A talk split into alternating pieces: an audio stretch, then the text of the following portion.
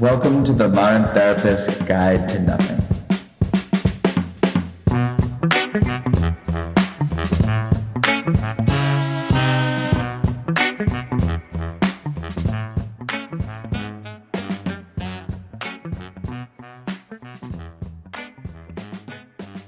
Hey, everybody. Thanks for tuning in. This is Dave. I'm here with my co host, Greg, and we are about to embark on another journey into the depths of the human mind, I Dave, guess. You, you sound like you're still on mushrooms from the last episode. I, I might be. Greg, how you doing? worn off. You know, I, I forgot to mention that I, I I may have been misleading when I said I I had done mushrooms in the past, and I remember that the kid who gave them to me said, "You're never going to be the same," and that was after I already ate them. Oh my God. Did you lie because your parents were listening? I didn't. I just didn't. I just omitted. It was a lie by omission. Today, though, we're going in a little bit of a different direction. I could probably speak to this maybe a little bit more than you could, especially the idea that maybe you can agree with this. Kids are creepy. There's no doubt about that. Kids are creepy. Yeah, and, I'm not just talking like Victorian children because they're definitely creepy, but you know, I, if a kid wakes you up in the middle of the night, this just recently happened to me. They don't come and say, "Excuse me, I've got a problem." They hover over your face until you feel their presence, and then you open your eyes, and there's a small child like right in front of your face. They are creepy. They do creepy things all the time. Yeah. Um, but one of the creepier things that they do is talk about their little imaginary friends. Okay. You know? Now Sure. I didn't I didn't have and my kids, I have to admit, none of them have imaginary friends. They Wow. suffer the same kind of um curse that I had and I only had imaginary enemies. Like I was only worried about scary stuff.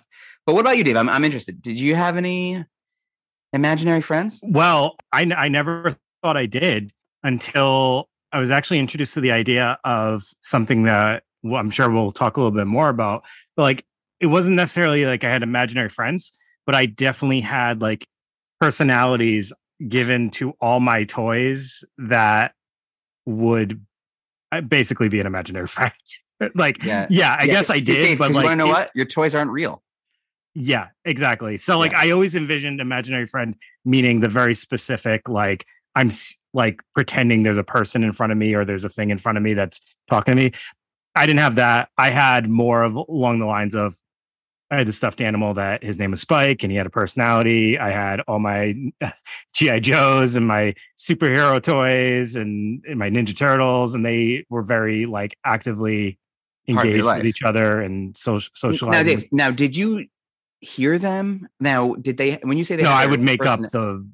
I think you made up their personalities. yeah, and you know what? I also could be like, kind of like you omitted or AKA lied about not doing mushrooms, and like I also could be omitting the- presence of like I feel like I had maybe an imaginary friend who was a dog, Oh, but I don't wow. really know. I, I actually have to probably ask my parents and see, um, spec- specifically my mom.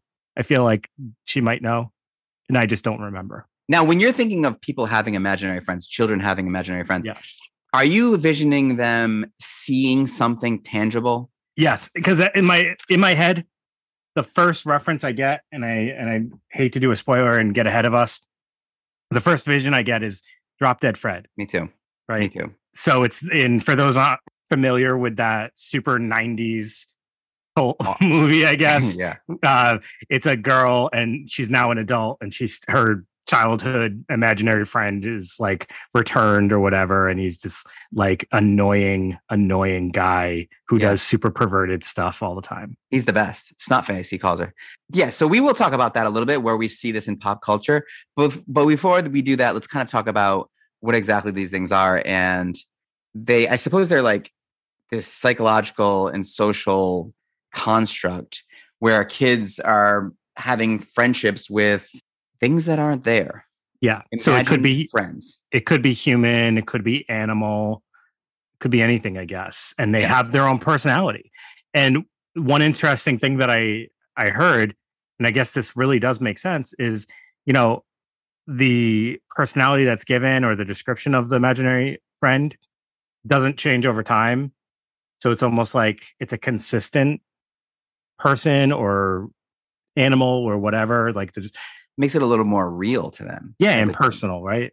So who's let's talk about who's affected by this. So obviously children, even though this can happen to adults. And I tried to dig into that a little bit, but it was a little too I don't want to say weird to because I don't want to be insensitive, but let's just talk about it as as far as children go for now. Most of the time it's going to happen with firstborn children, like the birth order plays a role here, or only children. And that makes perfect sense, doesn't it?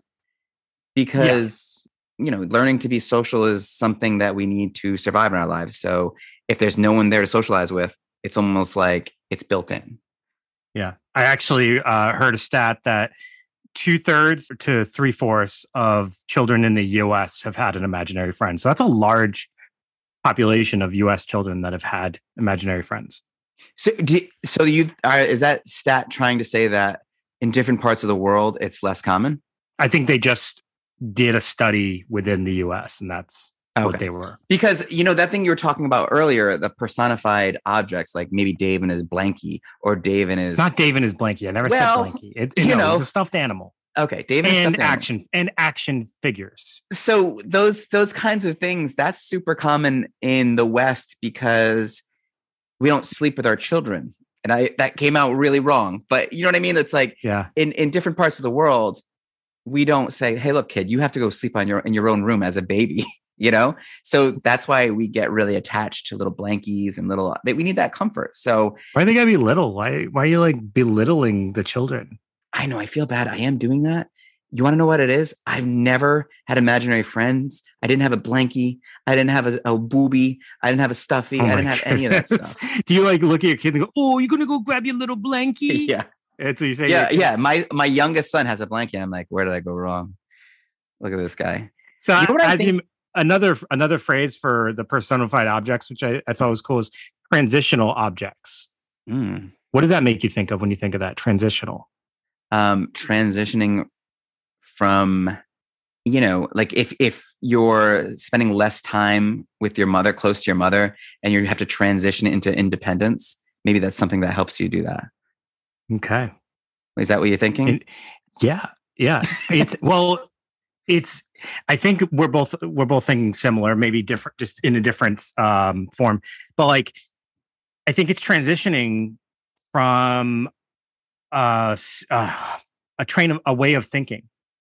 So one of the stats I heard was it typically starts around the age of 4 when children develop the ability to understand that other people have their own minds, uh, different emotions than them, different thoughts, different views. So they start to give the objects their own personalities because mm. they're it's like transitioning out of a, it's like a transitional stage i guess is what i how i envision it it's like going from one stage to this idea that like hey other things can have other personalities other views other perspectives i can have a conversation yeah, and if you transition to the next stage after that, and you're still carrying around your blankie like a toddler, you're going to get bullied. Sure, I think that's the way it's going to work. Sure. So, I know what I think of too that must be happening. Remember when we talked about Billy Milligan and we talked about dissociative identity disorder and how a traumatic event could happen and you create a personality inside your mind that shows up and and takes the place of you because you can't deal with it. Yeah. I I know that this thing, this phenomenon happens with, you know, troubled kids too, like inside troubled homes. So that must make that makes perfect sense. Instead of like creating something inside your mind, you create a little friend that you can kind of, you know, confide in. And these things they, they can represent, you know, fears and your concerns, your interest. So they can well, they can they, they don't have to though. I mean, it could just be that your child's imaginative yeah. It's, well, it's, I, I think that you highlighted something earlier. It's uh so you said like the firstborns are more likely, yeah, um, only children. So it's that idea that when we're left alone, we might develop this this object to be able to interact with, right? Mm-hmm. So I mm-hmm. really think it highlights that natural compulsion that humans have for interaction and socialization, even as early as age four, right? It's, yeah, like being you always would you're you're always talking about how like humans are made to be interactive and be social. So I feel like this is just another example of that kind of train of thought. So I feel like that this really strengthens your argument. Dave, trust me, I love it when you strengthen my arguments because this is super useful for survival. You're absolutely right. It's it's almost like how planning is developed Like, think about this. So, being social is a condition of survival for human beings. That you can't argue with that. Like talking to each other and you know creating a plan. That's how we survive. That's how we take down the woolly mammoth. Right? Being able to do that. And how do we do that inside of our minds? Like we still even do that now when we have something big coming up or we have something we have to take on we create these like little avatars of ourselves inside of our brain and we send them out to do the job. Like so we have like a little imaginary version of ourselves. We send them out to talk to someone else and we can kind of think about how they're going to react too. And we have this whole plan about how things are going to go inside of our head. And that's you know so useful to our survival to this day. I mean isn't that adults using imaginary friends? And is imaginary friends just the the building blocks of being able to plan and understand and you know navigate the world around you better it, it just it Yeah. seems like it's kind of healthy Yeah. So I mean, and there's some evidence that shows that the children who have imaginary uh, friends are allowed to practice com- like socialization and language, and that strengthens their skills in those areas. So some of them will will kind of test higher in you know things that have to do with socialization and also it like it's a way for I think adults and children. Like if I were to, th- you know, you mentioned adults earlier. I, I think that this is a way to also like it's just about comfort, right, Mm, and companionship. sure I think if it, an adult were to form an imaginary friend, and this is more me talking like, you know, kind of guessing and trying to understand that whole thought. I feel like that might highlight that that person feels a lack of companionship and a lack of friends, maybe. and it's also i think for parents who have kids who are, are dealing with this which is you know obviously this is not an illness or anything but they should ask their their children about their friends like tell me a little bit about your friends because you know it's going to tell you a lot about what your kids afraid of what they're what they want what how they see the world it's going to give you some insight into who they are and it's also like this this way that they can approach awkward situations and uh, you know because you've done that thing where like you know you're saying hey i have a friend who is a little worried about this thing and he's really just talking about himself. Like Yeah. kids can use imaginary friends in that way too. So they do serve a lot of purposes. Like it's not just because the kid's lonely. There's no evidence that the a child has to be troubled to be experiencing this. It's just you know of course you know that can be the case. I think a lot of the time like i'm saying the purpose is like a scapegoat kind of thing. Do you think that's like that that could be a lot of it too?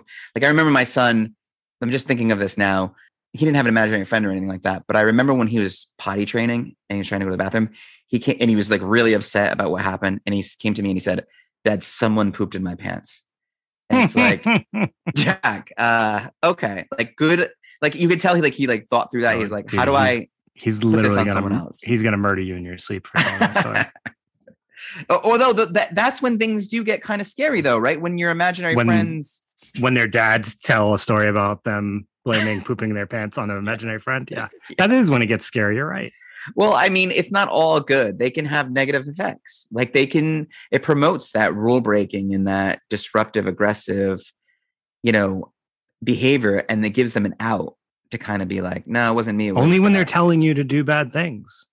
Well, if they're telling you to do bad things, that's when parents want to start paying attention. Yeah.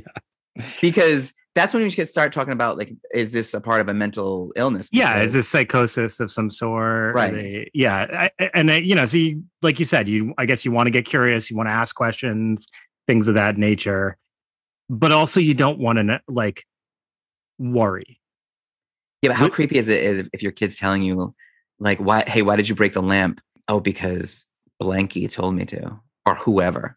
Dave, I don't know how you name these things. You probably have a bit more insight on that. And then, like, how would you handle that as a parent? I guess you would have to be like, well, I don't care who broke the lamp. Everyone's in trouble. You know, Yeah, it's it's an interesting situation. I doubt that's what most parents would say though. Well, like I he's mean, not real. You Yeah, did yeah. it. th- how would you handle it? I mean, would you do you lean into saying like, yeah, I think you're supposed to go with it a little bit and not Yeah. shut it down until it gets and, and I guess until it gets kind of dark. But the thing is, the thing you gotta remember here, and there's like a really cool word called imagination. all all it really means is the kids experiencing this are it's they kind of know it's fake. So it's like somewhere between imagination and real belief. And I think we can all kind of relate to that. I know I can. Like if I like if I drop a stuffed animal on the ground, I, like a I remember I had a pet monster when I was a kid. You you must have had that. So did you did it have a personality? Well, no, but what I would do if I dropped it on the ground and like fell on its face, I would pick it up and I would probably apologize to it, just hedging Why, my though? bets and being like, "Hey, sorry, I don't." I don't I don't buy this, Greg.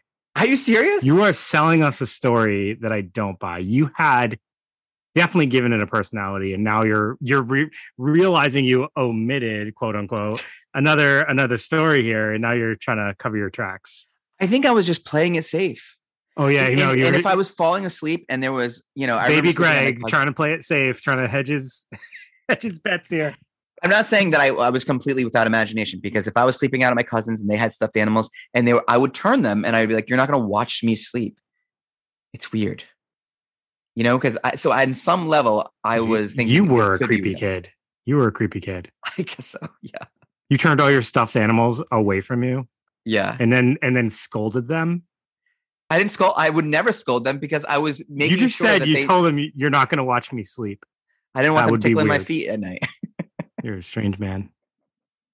You were telling campfire stories at the age of four to yeah, your whole family. no, that's actually true. I, I uh, told. What do you guys think about uh, urban legends? Huh? yeah, that was me for a I thousand know a couple of those. my kids wouldn't go to the i mean my kids my uh my cousins wouldn't go to the bathroom at my grandparents house because i told them that it was over an indian burial, burial ground and they they just believed anything i guess um when is this when is this a problem dave i mean did you look up anything about that i, I guess just when it becomes what negative is that supposed to mean? I, I mean when is, like, Did you look can't up anything about kids- that? you, you can't just let your kids go on and on and on and on, there and was on, more right? way you said it. i mean eh, when do you think you need to kind of pull the plug on this thing or or do you No, I mean, I guess I- don't know. It, it sounds like something like we already kind of described. Like you would, I think it's it's a good idea for a parent to ask questions, get an, a sense of you know who this imaginary uh, character is, and then I guess get some professional help if you feel like Yeah. it's beyond uh, something that's the scope of just an imaginary friend. Are you talking about? How long do you allow them to continue with the imaginary friend? And let's say this is not like something beyond that. Yeah, I, I think so. Uh, because there is a course that it runs. And what's weird about how these things typically end is the children usually kill off the imaginary friend in some sh- way, shape, or form. I mean, it has. Do we know that to be true? I I heard something along the lines that that can that can happen, but don't you feel like it's probably more likely that kids just eventually grow up and move on? Yeah, I didn't kill I off don't know. any of my characters that I created. You know what I mean? you didn't kill any of them? No, All right. I didn't need to. I just stopped playing with them. So what happened? So they're still alive? I think I'd rather have them be killed They're off. still alive. so we're not Well, worried I- about I it. mean, I mean, granted, like like I said, I didn't. This wasn't my my version of it. Wasn't like the you know the cookie cutter version of Imaginary Friends, No. where it's like this thing that like pops up and taking rides in my my parents' car with me or whatever. So I guess I didn't have to like part ways. I just could. Yeah, you can't Not- really call them imaginary because it's not like you imagined like a GI Joe. You just gave it a little personality. Yeah, Probably, probably like it, like it already had. It's like you know, oh yeah, he's an army. He's in the army. He's real. yeah, but he had like a backstory and stuff. yeah, like yeah. I think that's awesome about imaginary friends though. They have like little imaginary lives of their own, like jobs Yeah. and and He was lactose intolerant. Yeah, he's been divorced twice. He didn't join the army until he was you know almost in his mid thirties, which is kind of rare. He really loves the color purple, but he's been afraid to tell his friends about it because he's afraid to tease them. That would be the type of imaginary friend you make up. Um, what's interesting is this is all over pop culture. We don't normally get to talk about pop culture that much. It's like too And- much. It's too much over pop culture. Yeah, maybe. Um, Too much. we can go into it a little bit. They, they need to tone it down a little bit, if you know what I mean. Did you it down a see the movie Donnie Darko? Yes, of course I did. What did you think about that movie? It's an excellent movie. So I watched it for the purposes of this, and then I was like, that was there was no purpose in doing that for this. No, Not really an imaginary friend. I don't think you needed to watch anything because you've seen a thousand things. That's true. Like, and there's things that you probably didn't even you wouldn't even have thought of that touch on imaginary friends. Like Can there you- are so many, Give me so many. Aside from the list that you made, Well, we That we can didn't start share. there, I guess. I mean, we can talk about some of my favorites, I guess. So you mentioned Drop Dead Fred, which I love. I think it's the the if there was a Mount Rushmore of imaginary friends movie, this would be, I think, on the this would be the George Washington of it, right? how I about mean, Sixth Sense? Sixth Sense. He sees ghosts. Is that imaginary friends? See, that's where that's when things get a little dicey too, Dave. Yeah. What if they're, what if when is it the ghosts? spiritual world? Yeah. You know, Oh, I know when it's when it's ghosts when you're not in reality anymore. Okay, Dave. You're you're a lot of fun. You're a barrel of laughs. But you know, I feel bad for you if you ever have a small child and that child is seeing ghosts and you're like, no. Maybe your GI Joes are talking to you, and maybe Yeah, your yeah. You're feeling really close to, but no, that's impossible. I think so. what about Hide and Seek? Robert De Niro, Yeah, Robert De Niro. That movie was. That's a good one. yeah. Oh, Harvey, Oh, yeah. Which I feel like Donnie Darko really pulled from Jimmy Stewart. I don't know that one. Castaway is a is a, a great example of how like what we were talking about that kind of building companionship and trying to engage yourself in that socialization when it's not not available to you. A hundred percent. It's it's a survival tactic, and it's interesting that the name of the movie, well, the name, the name of the movie could have been Survivor, right? Yeah. I mean, it's kind of the same thing. Survivor Like, Man. Survivor Man, and uh, you know he makes friends with the the volleyball Wilson, and you almost can feel like it has a little bit of a personality, don't you think? Mhm. And then there's Jojo Rabbit, which a movie I completely love, and Hitler is the boy's imaginary friend. Oh, I never saw that. Oh, that's that's up there. And then one of my kids' favorite movies, Shark Boy and Lava Girl, both imaginary friends. Yeah. I mean, so is there anything you wanted to add to that? So, uh, kind of on a different track. Here's a, a a scenario I wanted to pose to you. Okay. So, growing up, you know, I don't know what your household was like, but you know, both of my parents worked multiple jobs. So there was periods of time where you know I might be home alone, and I feel like that. And, and we didn't have all the electronics we had. Like we didn't have like you know eventually video games were were around but it wasn't like the kind of games where you're playing for like nine ten hours like kids might these days. It wasn't like um you know modern warfare like campaigns and stuff like that to play. So i mean i feel like we had to create our own entertainment in some way shape or form. And we've talked about this like maybe going outside playing in the woods but i mean there's periods of time where you had to occupy yourself in the home right?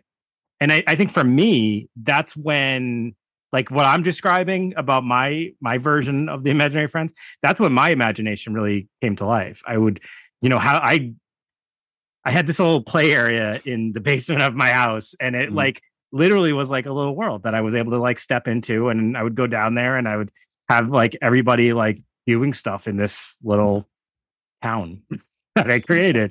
And like you know that's i feel like as a kid that's how you would occupy yourself. You your your imagination was utilized. And we were also kind of from a generation where tv really started to become the way that we were raised as well. So like i, I can uh, you know remember sitting in front of the tv watching like sesame street mr rogers all that stuff for periods of time nickelodeon. But again it was like it was different than today's children i feel like where they don't leave screens Well, Like- listen, I I'm couldn't agree with you more. Like it seems like there's like this sweet spot where, you know, before maybe like you know up until like the 19th century, kids instead of having imaginary friends were off to work, right? And they didn't have the time to do that. But we grew up in a time where you know pretending was this kind of awesome thing where you Yes. you could go outside and you could you know we had this game called missions and we would like just go on we were on these kinds of missions and we would talk to each other like we were navy seals or we could come that. we would come up with the greatest games like the most imaginatory games and give them the worst names yeah missions Yeah. like no but that's exactly what we would do though we would have like these intricate games that were, that were so elaborate and then we would give them the worst possible name but like oh we had this game called it was called um no way out and it was just all about us you know, pretending that every car that went by was a kidnapper, and we would just like, oh, there's no way out. you know what I mean? We have to run from them, and like we would each like we would talk to each other in these ways, like, oh, you, you got to do this and get over to this house and let them know. It, it, was just so much fun to kind of be immersed in your imagination. I mean, we would do that. We would have like we would play blood sport, you know, like Oh, karate yeah. tournaments. yeah. I mean, just pretending that you were something, you know, I don't know, different from yourself was just so much fun. I used to pretend to be a dog. no, Dave, why? I like dogs. Like you're the only one that like like demoted yourself on the evolution. I shouldn't say that. People love dogs. I mean, People love dogs. Me and your you- dad. and you were just a dog, and then you would just like go what? Just kind of like roam the neighborhood. yeah. I had a dog and we'd be dogs together. So what was the name of that game? Dogs. dogs, dogs being dogs. So my point to this is I feel like imaginary friends and imaginary scenarios were probably more likely to happen like in our generation growing up than in today's generation where imagination does not is not utilized, it's not promoted, it's not like encouraged as much. It's I mean it's even on our TV and what we watch and this is like kind of really a stretch, but like we're we're a generation and society where everything is shown to us these days. There's nothing left to the imagination.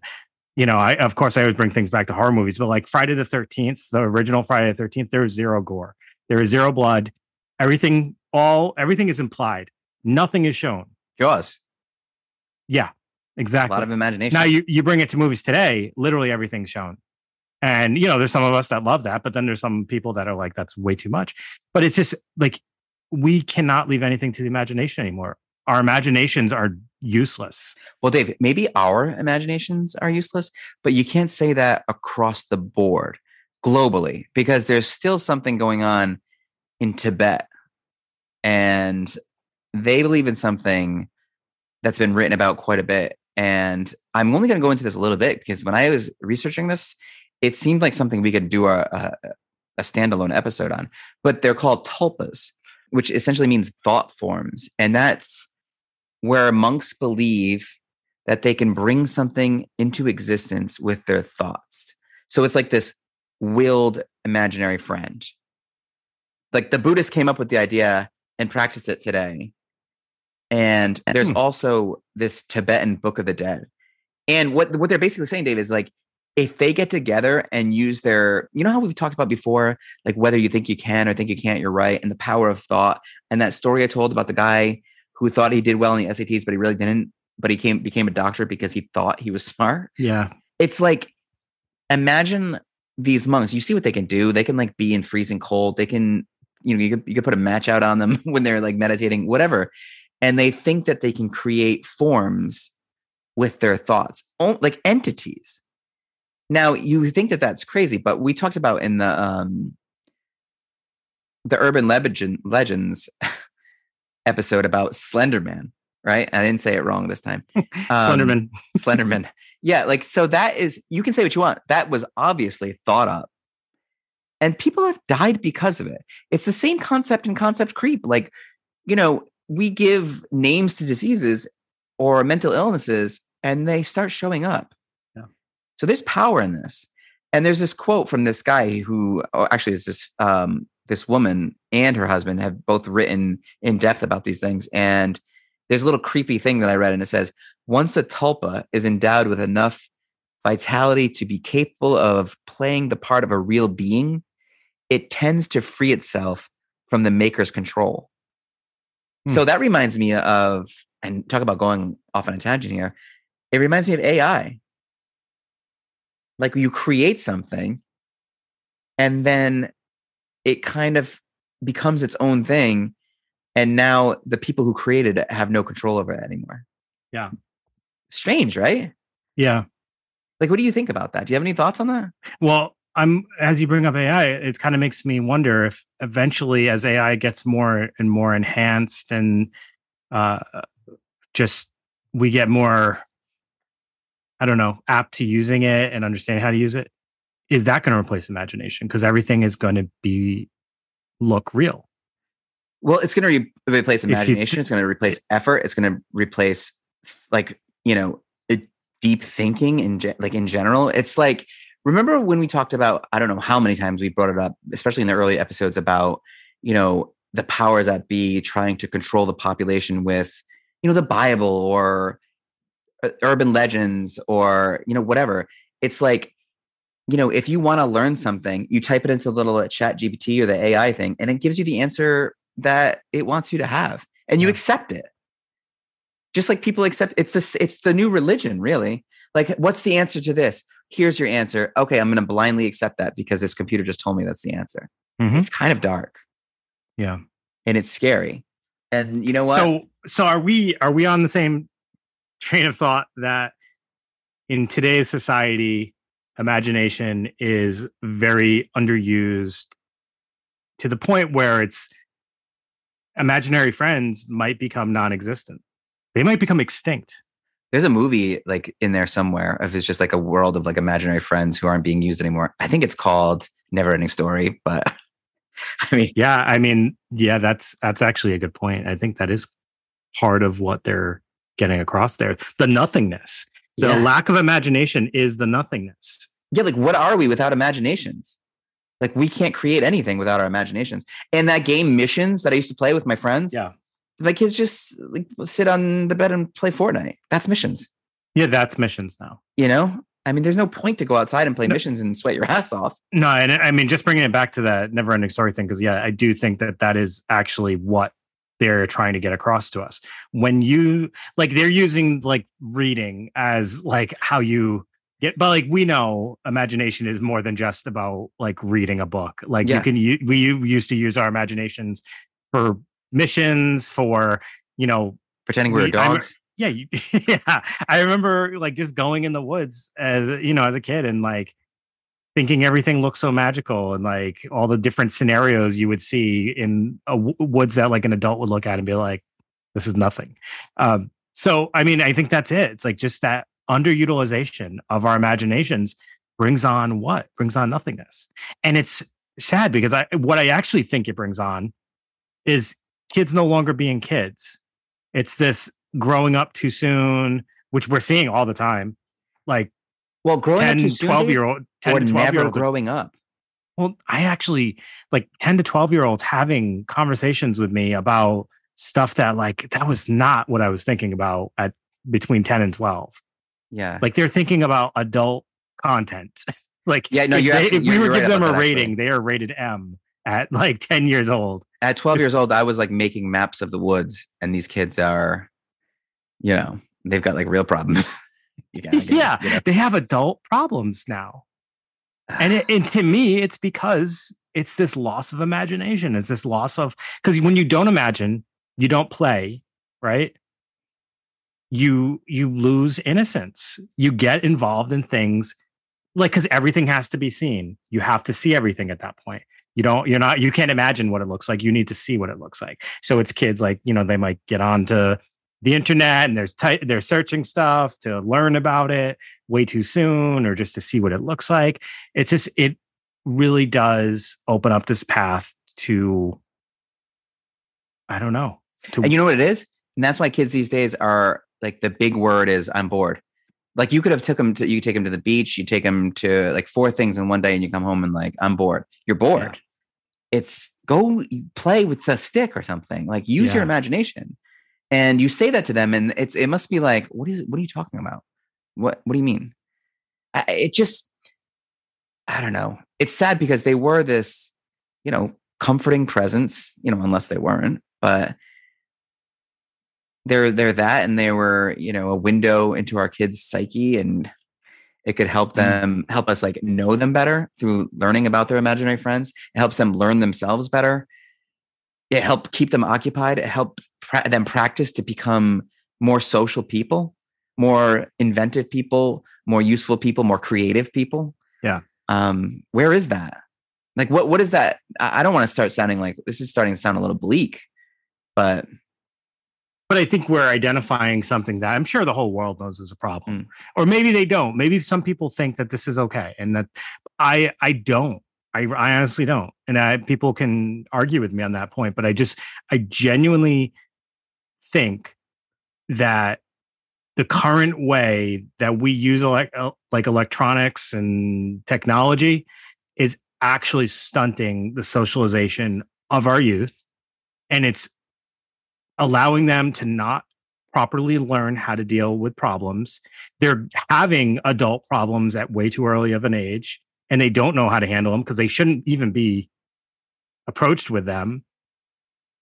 And they you know it's just and it's lonely. They're lonely. Oh yeah, they're lonely. They've never been connected to more people through the internet, yeah. But they've never been more alone. you know i and this is i mean we're on a tangent now and that but this is okay because i just want to get this point across and this would probably be better even served on our episode about borderline but like it kind of even is present here. Um yeah you, what you just said about they're connected to so many people but like they're so lonely.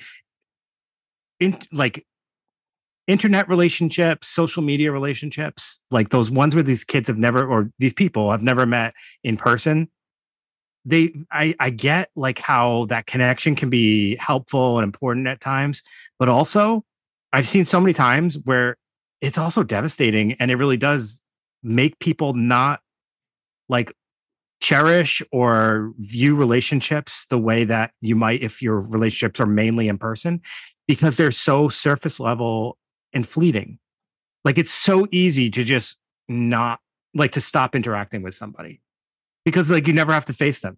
You never have to see if they're you It's hurt so their easy feelings. to like criticize someone or bully Yeah. someone over through a screen because you don't have the consequence of Yeah. seeing like real emotion on their face.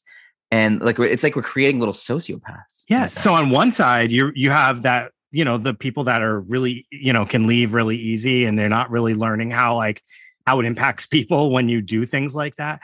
And then on the other side, you're seeing a bunch of people getting into these patterns where they learn that people leave me.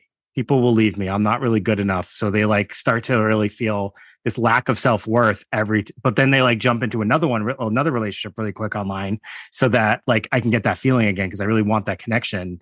But and the reason why they need to keep jumping from person to person and keep that feeling going is because they never learned how to be alone with themselves Yeah. and how that like you can be alone and still be okay because you can You make your own friends inside your Yeah, I was just gonna say you just need an imaginary friend. But I mean, So, it, does. yeah, it all I- comes it all comes full circle, and I, no, it really is- does. So this is kind of what you know this was a really long explanation of the point i was trying to make is i feel like our generation and probably you know the generation after ours like kind of immediate after ours that 80s 90s even early 2000s to an extent like i feel like they benefited from the lack of technology in a bit in, in a Mhm. way. And like i know that technology is good. I know that it brings comforts into our lives. It allows us to connect in so many different ways God, if we didn't have technology during COVID, how would we ever have gotten through it the way we were able to? So technology, proud sponsor of the podcast. Yeah, but I don't know. It's Yeah, no, Dave, I, I I'm with you. I, I don't so I don't know if. I'd be like a technology apologist. I think that it's kind of you- you're right. Like it's helped like in so many ways, like medicine and all these things, but I don't know. I think that like more damage than good in some Yeah. ways. I, I think it hasn't helped for medicine for the soul. yeah. I'm going to Tibet. But yeah, still, you know, they're still doing it. you should go. Um, you know, you ever get the feeling that when you're talking, like when you see parents or like on TV or whatever, dealing with imaginary friends, it's almost like the the kids are gaslighting the parents. Doesn't it seem like that? Like, oh, you don't see them, you got to buckle up, little, um, or you need to buy an extra Happy Meal for, Yeah. you know, Eucerin. Um, that was one of the the imaginary friends' names that I was I was told. Eucerin. I'll just give a little list there. Sherry, Mister Easter, Pepto, Bloomin, or Blue Man, depending on how. Oh, I thought you were going to say Bloomin' Onion and Billy. and Skeeter. Oh, Skeeter too. Yes. Shout out to Skeeter. Yes. So like let's just remember, like a little recap here that, you know, listen to our to the kids when they're talking about these. It's it's in a way for them to like let you know who they are, like their fears and their their wants and you know the way they view the world, their concerns, how they're feeling. It, it's it's a good reflection of that. And also it's a way for them to learn to be social. So kind of lean into it unless they Yeah. start saying, you know, Eucerin wants like is mad at you, daddy, and he doesn't like you anymore, and he's gonna hurt you when you're sleeping. So then it's time to maybe have a chat. Other than that, I think you know it's a it's a healthy thing, not an illness at all. And in fact, I think that if your kid's doing this, ah, bless you. You right? They're they're probably going to be a well socialized kid, Mm-hmm. And mine or be. or really creepy. Yeah, or just weird. no, so I mean, I, I think the whole point, just I mean, just to emphasize this point, is I think some parents might find it troubling, scary, all that stuff. And what we're basically saying is be curious, but don't jump to conclusions that there's anything wrong, because most Hmm. likely this is a natural part of being a child. Three fourths, right? That's what you said. Three fourths of Americans. So, Yeah. if the, if your kids don't have imaginary friends, they're probably lying to you. You've made them feel embarrassed. So, all right, well, shout out to your neighbor. for shout out to shout out to my friends John Eric, Mike Burke, and Pete, and those others who stayed Sneaky mission Pete? with me all those years ago. Sneaky Pete. Sneaky Pete, and shout out to Dave and himself and the the crew that played dogs. Just, just one. Just dog. That's right, Dude, I don't know. I'm like in shock that you didn't have imaginary friends out of everybody. dude. Everyone pretended to be a dog though, but I, I don't think I pretended to be a dog. I think I pretended to be like a lion. No, I didn't. pre- I'm shocked that you didn't have imaginary friend. Like you look like you would have been an imaginary friend kind of guy. Thank you. I don't Just know how saying. to. Like I Yeah. feel like I could almost envision you in your room practicing the story you were going to tell at like the dinner table to your family, to your imaginary friend. Like, what do you think they'll think of this? yeah. Um. Then I'm. Then they'll say this, and then I'll say this. I can totally picture you like scripting it with your with your imaginary friend. But to crush Thanksgiving right now. Um. no. Yeah. And, Oh, and no, I've always been then confused the by it, I've always been the sort of- door. I've always been a little scared of it. Like I've always wondered if kids.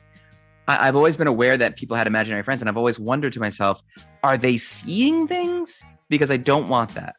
And I still, after doing the research and the podcast, I I think that they're not. And if they are, that's not good. God bless them. God bless them. All right. Yeah, everybody, thank you so much for tuning in. We'll be back next week with uh, another topic for you. We hope you enjoyed this. Maybe you found it enlightening. Maybe you found it foolish. Maybe you, I don't know. Maybe maybe you thought it was awesome. Maybe you thought it was awesome. And if you did, You're cool. please leave a review Okay. wherever. See you next week. Have a great day, great night, great evening, a good breakfast, all that good stuff. Yeah. See you later.